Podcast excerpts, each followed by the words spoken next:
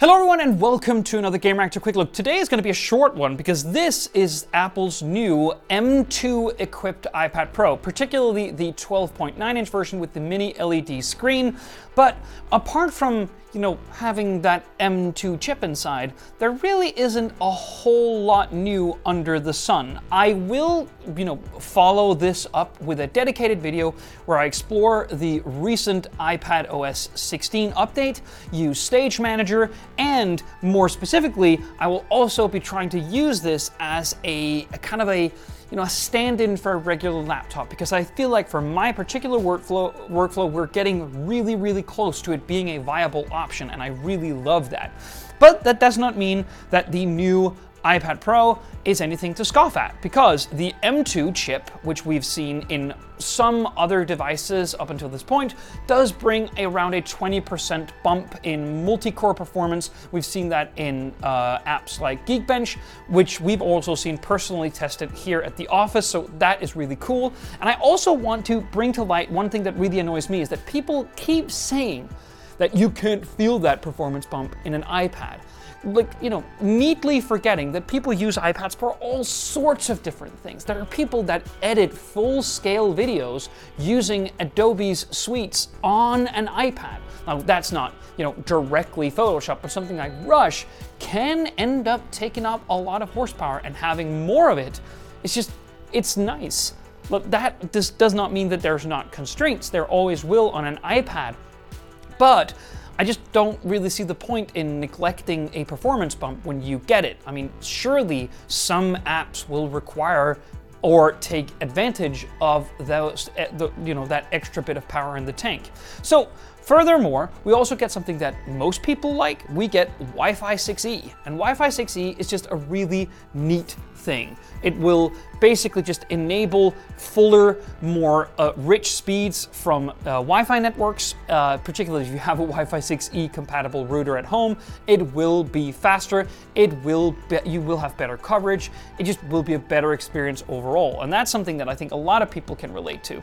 Um, there's also a new hover support feature feature for the second generation Apple Pencil. Now, this is something that I'm going to leave to the people who are, you know, digital artists to basically um, do something cool with. Um, I, I have this little.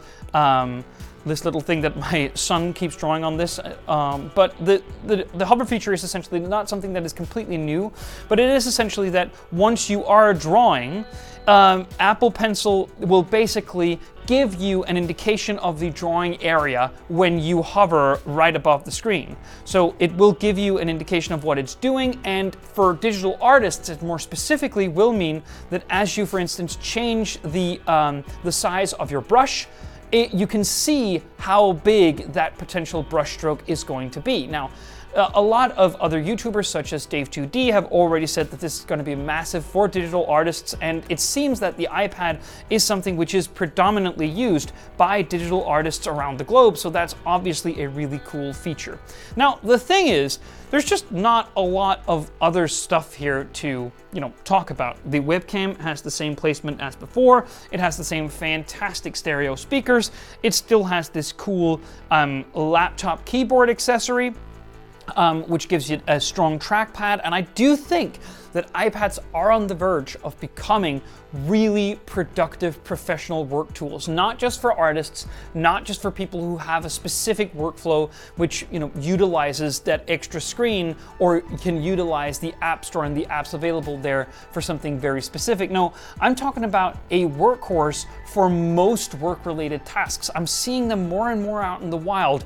I'm seeing, you know, healthcare workers. Uh, my girlfriend Clara recently gave birth to our second son, and there were iPads all over for people to take notes, for people to keep in touch with us, and you know, uh, sort of measure and take stock of how the birth went and all that stuff. I'm just seeing iPads, particularly throughout the system here in Denmark, at least, and that's really cool. And that made me think maybe we are at that point where it can be utilized in such a way. So I'm gonna give that a bash and follow up with a full video soon. For now, it's excellently built, it's lightning fast, it runs on USB Type-C, which I know some people are really looking forward to on the iPhone, and the app ecosystem and compatibility list is just so large now that I feel like it is time to really consider whether or not this could be your next laptop. Thank you so much for watching. See you on the next one.